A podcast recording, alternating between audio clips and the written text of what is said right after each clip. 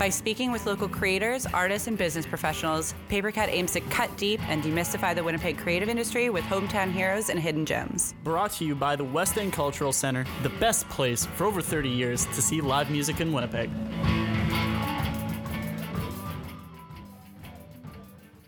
Welcome to Paper Cut Podcast. My name is Jared Goche. I'm Olivia Michaelchuk. We're here with Tyler Hestford. Tell us a little bit about yourself, please. Please. Um, well, I'm a bass player in a few different bands, Tusk and Danger Fuzz being the main ones. Uh, I do a little bit of hobby photography.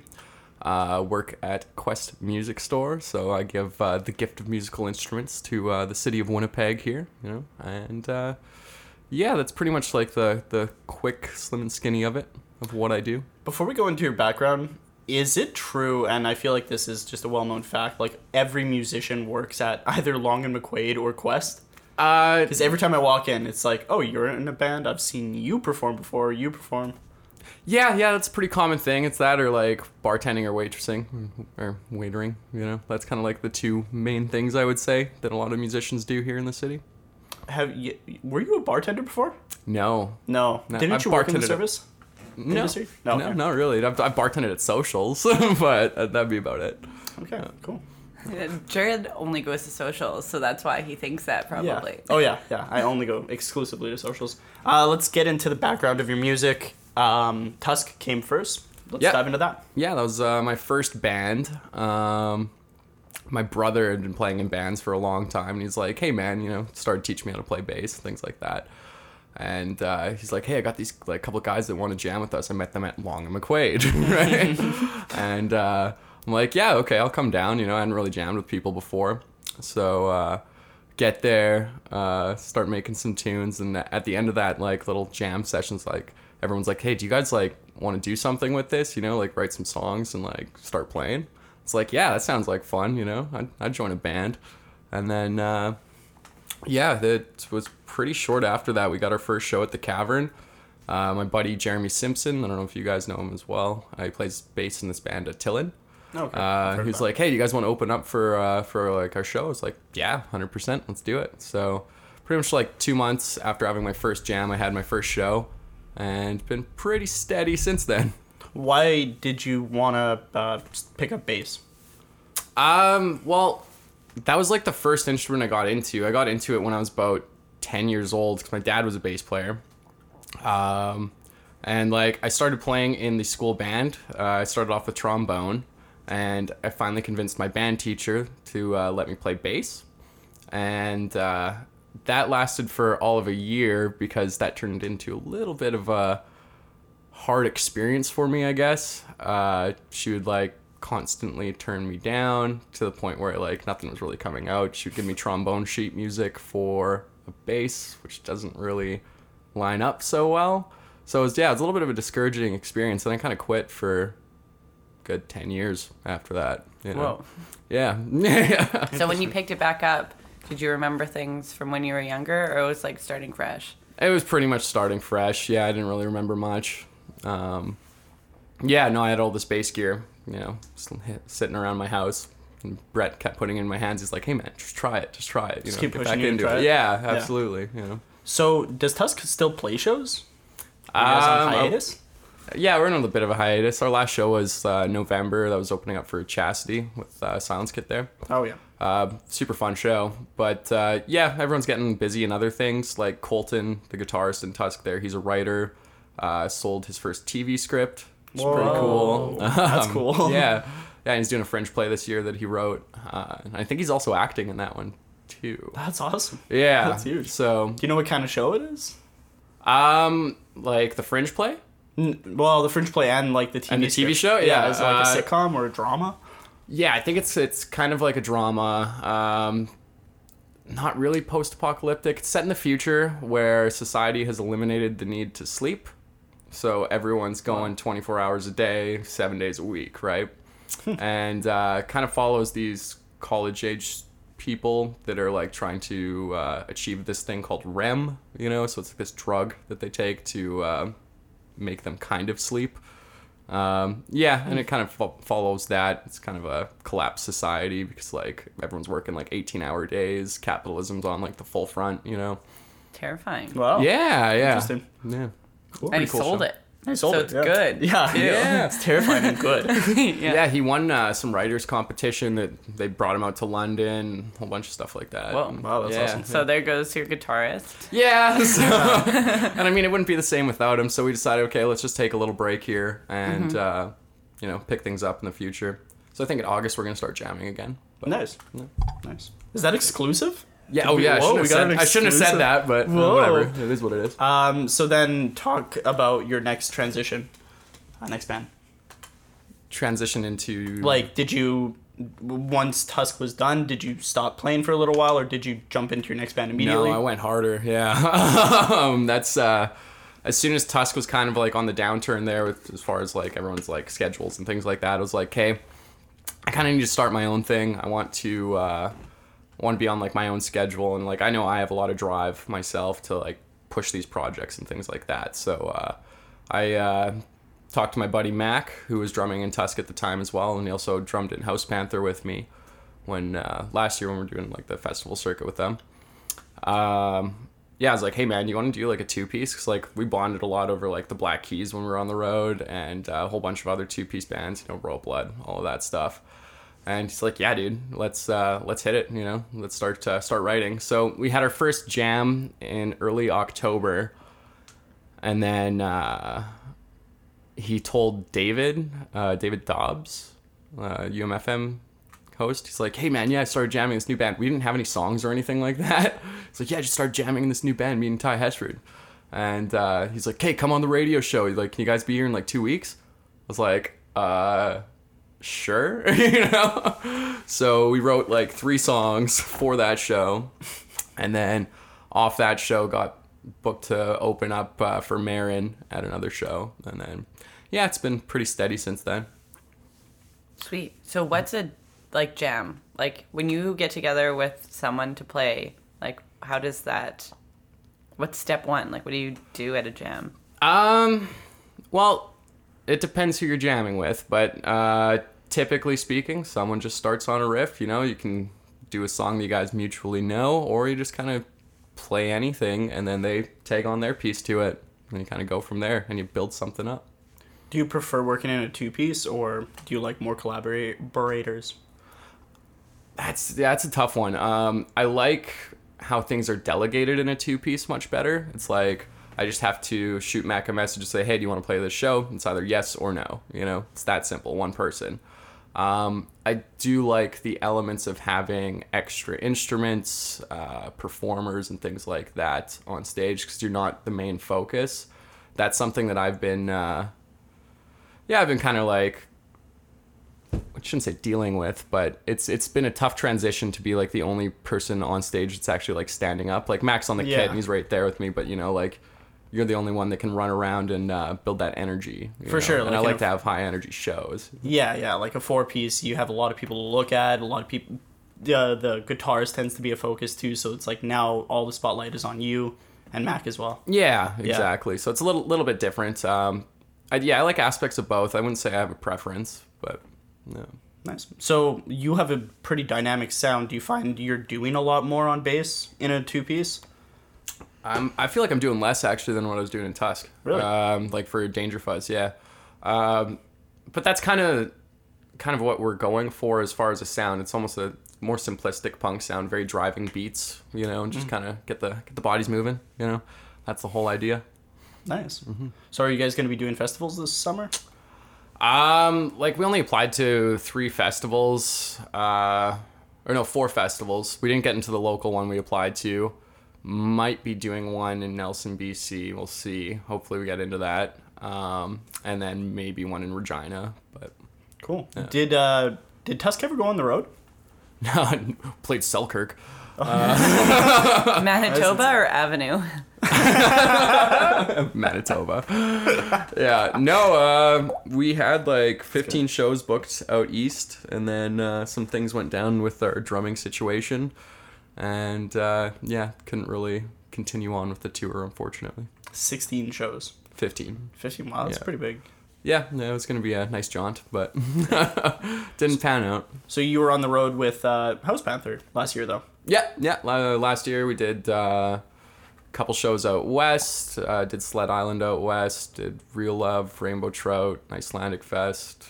How do you do life on the road? Like some people, like uh, Jay Wood, like does it on the cheap. Some people have told us they like to treat themselves.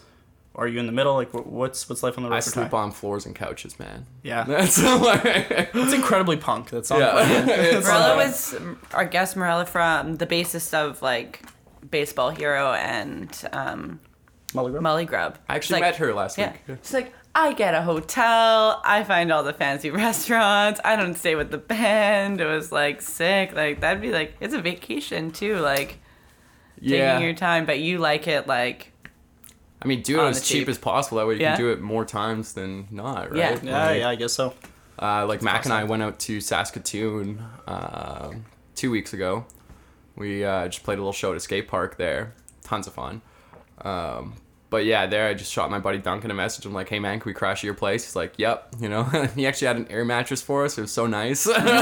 Well, it's gotta be nice in a two piece because it's like two guys. You know, can we crash anywhere? But like, if you were like, you know, a large instrumental band, like, hey, can we crash on your floor? It's like there's only six of us, maybe seven. yeah.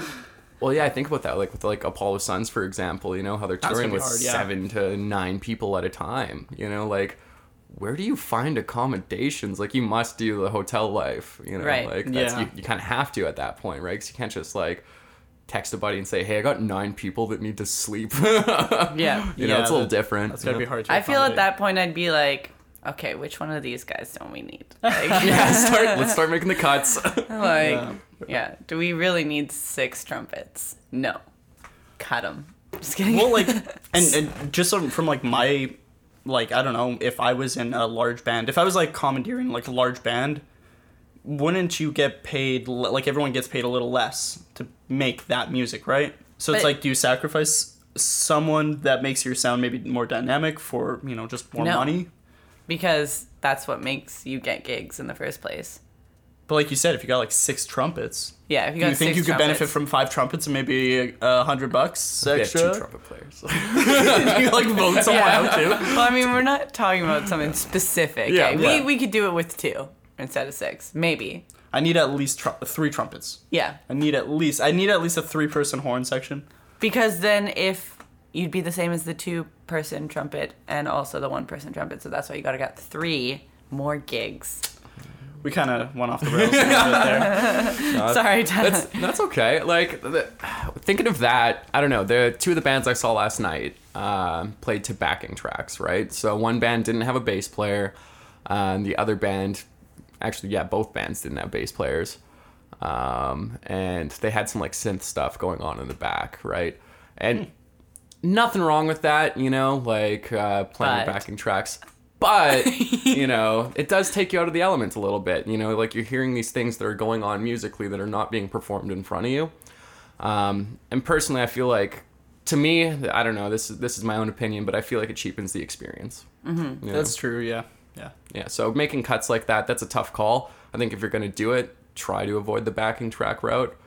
But then again, you know, they were touring bands as well, and sometimes it is tough. Like I know friends of mine that have been in three piece bands where they have this tour booked, their bass player can't show up. They're like, I guess this is what we have to do, you know. Yeah. But At that point, Len, maybe you could speak on your own experience. Like, do you recoup money? Did you have to put money down to book all these spots, or like I don't know how the booking No. process goes for that. Um, well, it call them and say depends. It depends. There's certain rooms that you do. Um, most of the venues that we were trying to book at are very dive bar-y, you know. Oh. So it's like, hey, can we just like play the show? We'll take the cut of door and then pay out the sound guy after from that. Like that's typically what you have to do. You have to pay door person and the sound person. Uh, sometimes rooms have a little bit of an extra charge to that, but most of them don't at our level. That makes sense. Interesting. So it was like easy. You guys were able to just get out like no, relatively no issue. Kind of. Yeah, yeah. Like um, in two weeks, we're going out to Edmonton, uh, Nelson, and Calgary. Um, that was a super simple process. You know, just shoot a couple friends a message there, like, "Hey, can you get us a show on any of these dates?" Uh, send you a message back. Yep, good to go. Um, and yeah, it's pretty like the DIY community here in Canada specifically is really good. Like I'm part of a few Facebook pages there too. Uh, or Facebook groups where you just send messages to anyone in these like cities. There's like certain moderators for each city, you know, that can help you get like a gig. That's cool. Wow. Yeah. Yeah. it sounds incredibly organized.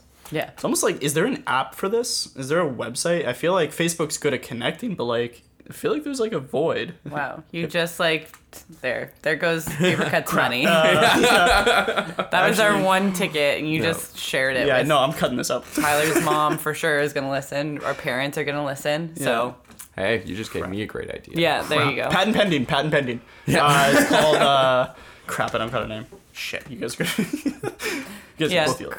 I don't know. Book Yeah. it. Book it. Yikes. Crap. You guys just go into partnership and Yeah. Sorry, Jared. got the name for his patent pending. sorry, sorry. Uh, So you play in different kinds of bands with different kinds of uh, music. How did your bass playing change? Because they're they're different projects, like House Panther. Well, seemingly different projects: House Panther, Tusk, Danger Fuzz, right? Yeah. So where did you get your chops in those different genres? Um, I don't know. I've always had an eclectic taste in music. Like, there's no one specific genre that I think is king of all. You know. Um, yeah, it's just through listening to a lot of different stuff and like really keying into what their bass players are playing. Um, I actually started playing bass to a lot of rap songs. Oh, really? Uh, yeah, I found it was like easier because it's like a lot of repeating beats. Yeah. if that makes sense, and like I'm like, just, listening to one in my head to like feel. What yeah, right. You know, about, and you get that groove, and I feel like yeah, the most important thing is kind of catching on to that groove. So whatever genre you're doing, doesn't.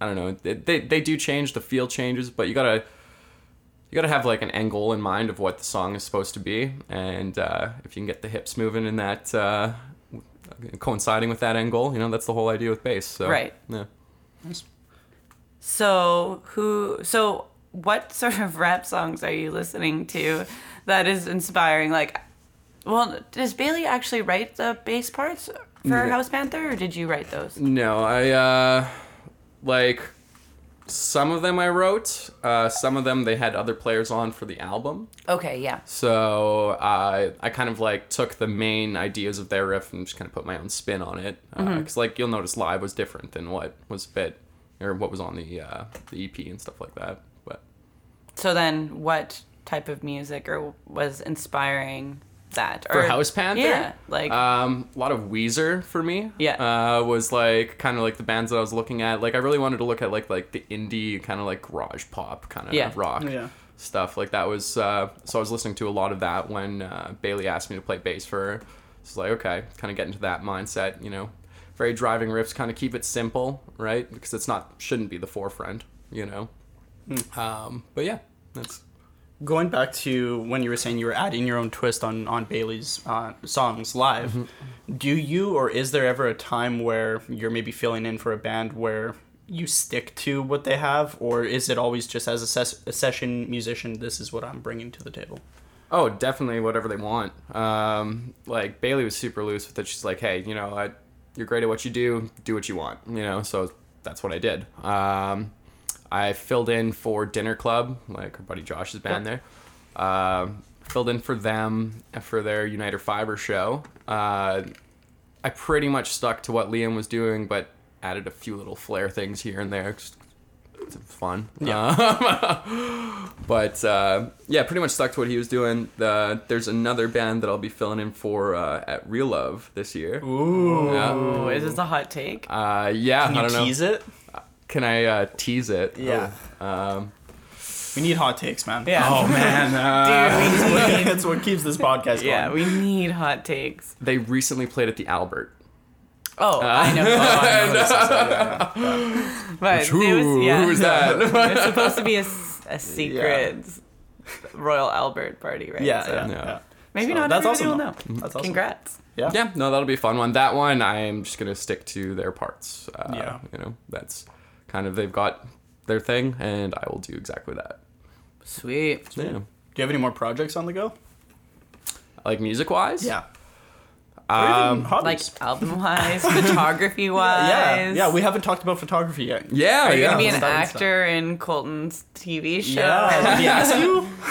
No, he never asked me. Oh, Wow. wow. I know. That's the real Colton, if you're reason why. Tusk isn't playing. yeah, I'm jaded. All right. yeah. I got the hair looking nice, man. Like, I don't know. what the Yeah, fuck is that. yeah. Probably have to cut it. I don't know. Oh, for the show. Yeah. Or like a don't know. bun, probably, if you're in college. Maybe a bun. Yeah. Nice. Well, but, okay, before we get into photography, before we get into photography, you were talking about doing a mullet. Is that still on the table?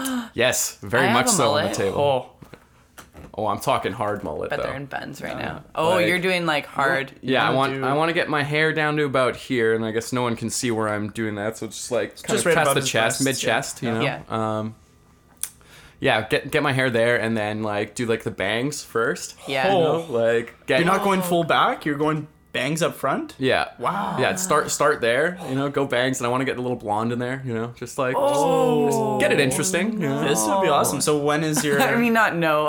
Sorry. so Oh no, everyone says that. That's yeah, fine. like if I'm walking into. Long and Mc- or Quest, I'm like, zit. Other- that is Can't so talk to this guy. No. yeah. Um, what's the inspiration behind that? Uh, well, That's commitment. a lot of my favorite bands come from Australia, and that is like the hairstyle for all of them. Mm-hmm. So uh, I was growing out my hair anyways. I'm like, yeah, you know what? I think I could rock a mullet. yeah. I'm gonna do it. You know. Yeah. Uh, So it'll probably be about a year till I have it, but yeah. Nice. yeah, till I get to the hair goals. Uh, but yeah, like bands like Amyl and the Sniffers, uh, they have like literally all their members are rocking mullets, and some of them are the greasiest mullets you can like possibly imagine. It's like a shaved head on the top, and then like uh, it's red on the top, and then like dyed blonde on the bottom, like just coming out almost rat tail like. Dyeing it is commitment to the craft. I think. Yeah. Because that is Yeah. just yeah. It is, That's it next is. level. See, I find it's really difficult when you have like something silly going on, like you're wearing a costume or like your makeup is weird, and like getting in, say, like an argument or something, because you're just like, I look like ridiculous. Like, Yeah. how can you take me seriously? Yeah. But like, you could never have an argument with a mullet. You can't. because they'd be like. Whatever you say, you have a mullet. So Even just flat like, earthers are like this guy. I'm not listening to this guy. or especially like I had like a presentation for my masters. I have a bit of a mullet, and I didn't want to like turn my head too quickly because I didn't want to like flap in the wind while I was like trying to do a serious presentation. So you have to like consider some of those things, like what you have coming up, like with that mullet that I you need to be you. taken seriously. That's I all I'm saying. you. I would take you seriously, Ty. Yeah, I feel like a lot of what I do, I don't really like to take seriously, and I think that's kind of why I like the mullet. Nice. you know? Right. Yeah. Like I don't know if you've ever like I run the social media mostly for Danger Fuzz for Tusk. I was doing it all. Mm-hmm. Um, yeah, I don't think any of our posts are like hyper serious, and I think that's like our whole shtick, if that makes Right. sense. You know, like it's consistent, it's loose, it's fun. Like uh, I don't know, we're doing an all ages show next uh, next Thursday. And uh, I'm like, hey, make sure you bring uh, your little cousin that wears Iron Maiden t-shirts and doesn't talk to anyone. You know, like, like bring that guy. Yeah. But, Yeah. yeah. Um, I don't know. I like to keep it like loose and fun. You know. And- Nice. And a mullet is very loose and fun. So uh, let's transition to your photography. What's uh, what makes it loose and fun? And how'd you get started? well, I got started. My uh, grandpa had a DSLR, like this old Canon uh, Rebel 400D. I want to say so. It's like a super starter camera from like 2008. Um, he had that kicking around, and I was playing around with it at his house. And he's like, "Yeah, do you want to like, you know, take that and go take some photos of things?" I'm like, "Yeah, sure. You know, sounds like fun." So I took that, took it to a show at the Cavern, um, took some horrible photos, and uh, but had a ton of fun doing it. So I was like, okay, started doing a little bit more research, started going out to a lot more shows, and just kind of shooting everything that I could. Um, and yeah, kind of fell in love with the art, the art of it. Um, I started following a few like photographers that shoot the bands that I really like. Uh, there's this one guy, Jamie, no idea how to pronounce his last name, Wdziekonski. It's got yeah, like Local? uh, no, no, he's from Melbourne. Um, but yeah, he does like a lot of protest photography, uh, a lot of band photography, um, and there's just like there's a certain feeling I get when I look at his photos. You know, like uh, it's it's very raw. You know, like he like everything that he shoots is like high. There's like high energy within the photo. You know, and I, I kind of want to be able to do that myself, and I'm starting to get there. You know, like I'm still learning. Um, but yeah, I'm definitely starting to get there. I'm kind of kind of trying to make my own style with the photos too. Um, I recently picked up this little Canon point and shoot uh, off Kijiji, sixty bucks. yeah, and uh, Classic Winnipeg too is probably hundred, and he was like, "I'll give you 50. oh yeah, straight up it It's was like eighty, and I said 60 to and it's like, a deal. yo, sixty, and I'll come Yeah. pick it up. Dude, I tonight. got sixty dollars cash, and I'll come there right now. yeah, exactly. the thing. I'm in my car. I'm on my way. Yeah, you all know. You know. You can't say no. you can't you can't but uh, yeah i picked that up and it was a nice camera like it shoots in raw um, and like back in the day back in 2010 it was like a $600 camera but picked that up and uh, started messing around with long exposure shots um, and with stage lighting long exposures can like cause some really cool light trails uh, especially if the lights are moving and stuff like that um, but I also recently discovered if I do like two flashes on my camera with a long exposure and move the camera as I'm shooting, it can get build like these uh, LED ghost trails. I like to call them. Oh. Um, if you've seen any of my recent photos, Yeah, I have. um, yeah, where it's like a lot of color, a lot of like splash in that. Yeah, That's awesome. yeah. That's wild. So other than that, what's the what's the most important thing or the biggest thing you've learned about concert photography?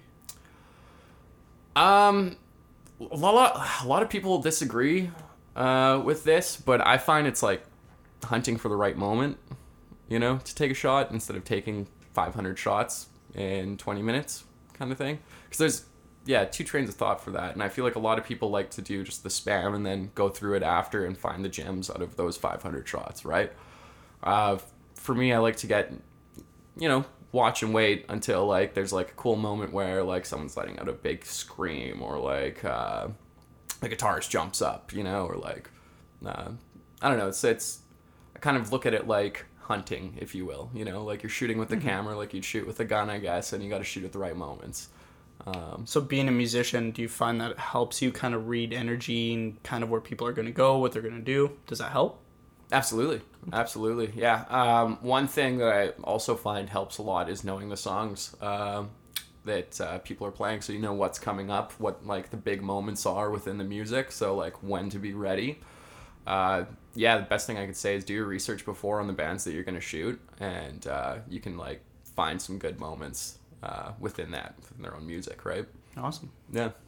To like key changes is that the some of the big ones? Well, The yeah, drops? absolutely. Like- Drops, yeah, no, like uh, heavy, like heavy parts, things like that. I listen to a lot of heavy music, so like you know, the yeah. Awesome. Uh, I've got one more question. Yeah, go for it. Um, biggest inspirations musically and um, on the photography side, local and otherwise. photography. Um, local, I would say I really like Amy Zinn's work uh, from Cryptic Sound. Uh, I really like Jen uh, from B and B. You know, um, I think they're they're fantastic at what they do, and they criminally undercharge for uh, the products they for what they give you. Uh, in my opinion, and I always find that weird when people aren't willing to pay for things like that. You know, like personally, I don't charge for my photos but uh, that's because I'm in the learning process, and I don't know if I ever will. So it's kind of more of a hobby thing, but um, but for people like that, um, they get like we're so blessed here in Winnipeg to have like this creative community around us, you know. It's unreal. and from some of the people that I've talked to, it's like, yeah, bands don't even want to pay like forty dollars to have someone shoot your show, and I feel like that's well worth it. You know, like you can get quality photos, and like that's. uh I hate the word exposure, but good photos give you more exposure. You know, like that's just the simple truth. Yeah. Um, but yeah, no. Literally, also, right? Yeah. yeah. Photography Uh, joke. but, um, Yeah. He's get it. bassist, so he we he doesn't know the Ba-bum, drum bum. thing. yeah. Um, yeah, I would say like those two are like probably some of my favorite here uh, within Winnipeg. Um, Jamie, obviously, that's uh, that's a guy that I uh, really want to try and replicate down the road. Um, definitely don't have the talent he does yet, but I'm getting there. Uh, bass wise, um, I would have to say my dad. Uh, he was a bass player. Um, Who did he play with? I played with uh, Jason Kirkness. Like he did a lot of country bands. Oh, cool. Um, Yeah. Played in this band Tequila South, Highway 59. Um, Yeah, a lot of I've things heard like of that. Highway 59 before.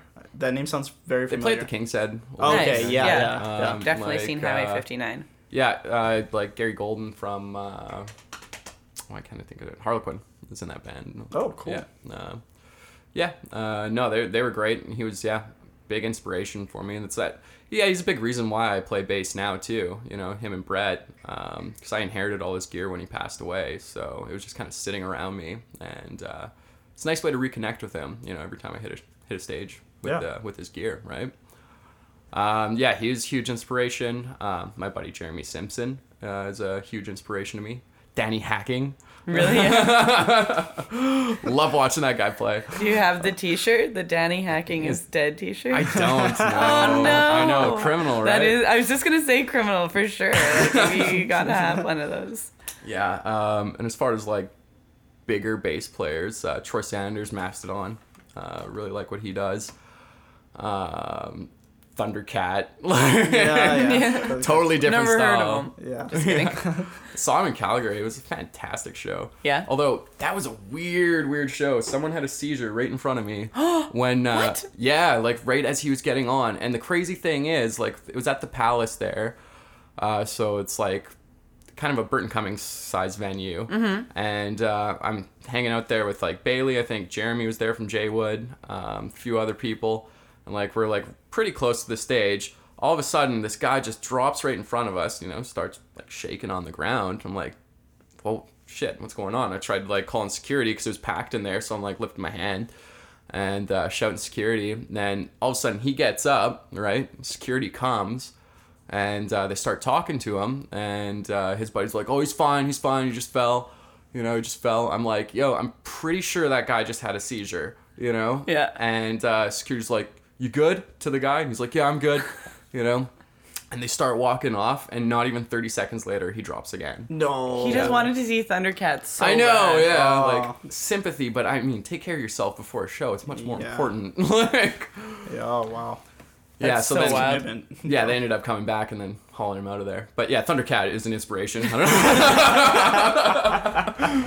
He's so good. I just have one more question quickly. So you work at a um, music store, and you're talking about using your dad's bass. Yeah. But he played country music, and you're playing a different kind of music. Why? How can you use his bass?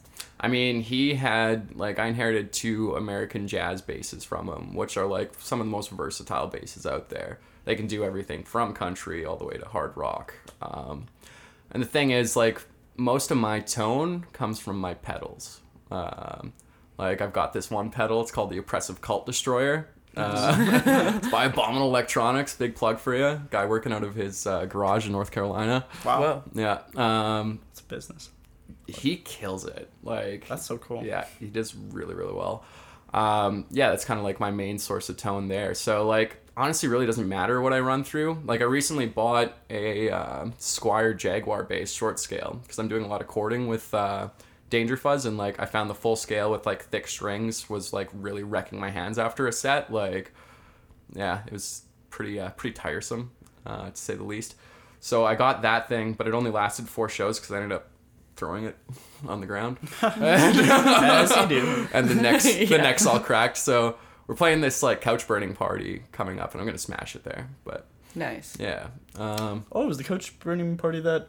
Is it the Joey? Uh, yeah. yeah plus. yeah, that's yeah. the one. You should come. You can see me Yeah. smash a bass. yeah, Sick. Yeah, I would like to see that live. yeah. I would really like to see that live, Ty. Um, thank you. Do you have another question? No, I don't. Okay, so we Wait, will wrap. essential, essential pedal, essential pedal. And also, how many pedals are on your rack right now? okay, my pedal board. I'll do a quick rundown. Yeah, it's yeah. super. It's honestly super simple. I, I run stereo, so that means I run two amps at once. Okay. Uh, I've got a guitar amp that I usually put on stage left, and then a uh, bass amp that I put on the right. Um, my chain goes from my guitar to my tuner pedal, which is super common. Uh, then it goes into that oppressive cult destroyer that I was saying, which is a clone of an OCD, um, very popular pedal, but it's got a few little uh, more bells and whistles than that. Uh, that goes into my Big Muff Pi, my first pedal that I ever had, uh, common fuzz pedal, into a Bit Commander, which is like this octave uh, bit crusher pedal. Makes really cool sounds. Um, Yeah, you don't hear it a lot in music 'cause it's not that musical of a pedal, but it works well for me. um, that goes into my great phaser, which is like the whole Tame Impala sound, like the thing, uh, which is into a chorus, uh, boss bass chorus, into the Afterneath, which is one of like the coolest pedals out there. Uh, it's like this cavernous reverb. It's got a little wizard on the front, and like, like it basically makes like your makes your instrument sound like it's in a cave, and there's like magical spells on it. So it's a pedal plugged into a pedal plugged into a pedal plugged into a pedal, right? Yeah, Is oh, that how this is all that's how pedal, through? Yeah, that's how pedal boards work. So We don't how know do you? that. Oh, yeah, okay. We have no idea. We've never like- played an instrument. in Yeah, our you, it lives. sounds like you got like seven or eight that are all lined up. How is that process figured out? Are you just like, okay, I'm gonna try this combo of six, and do you ever have to like, okay, this first one needs to be third? Like, does that make a difference? Yeah, there's general rules rules of thumb that like you could do anything really. You could put your chain however you want it, but um, things that I would like to do would be tuner first it's good mute. Um, then compression if you run any sort of compression, uh, drives, and then uh, effects. Like so, that's typically a good way to lay it out, and then you can k- kind of mix and match in between there on what sounds best. Um, always explore, you know, the signal path. Like if you uh, if you put your reverb before your chorus, is that going to sound better? Or if you, you know if your chorus uh, comes after the reverb, right? Like, um, yeah, it's a lot of uh, playing around, unplugging and plugging in. You know? So if someone came in best. and gave you like a noise, and it's like, I want my bass to make like, meow. You could Absolutely. Figure yeah. it out. Like Meow. specifically meow. Yeah. Uh, yeah. Okay, so cat's you meow. get a uh, Electro-Harmonix monosynth. Yes. yes. oh my gosh, this is so pedal. cool. This is my job, Olivia. Awesome. That's so cool. Awesome. Well, thank I'm gonna you. plug that too. Like, if you make a sound effect at sound effect at Tyler, he will tell you the pedal. Absolutely. Yeah. That's a You- great skill. You are the kid from the commercial. My thing is sound effects. T-Rex. I'm a T-Rex. you are that kid, all grown up. Yeah, man, Awesome. Thank you so much, Ty, for coming by. Oh, Uh, thank we you. Appreciate everything. Ready? Yep. Thank, you for cutting deep with us on Paper Cut Podcast. Thanks.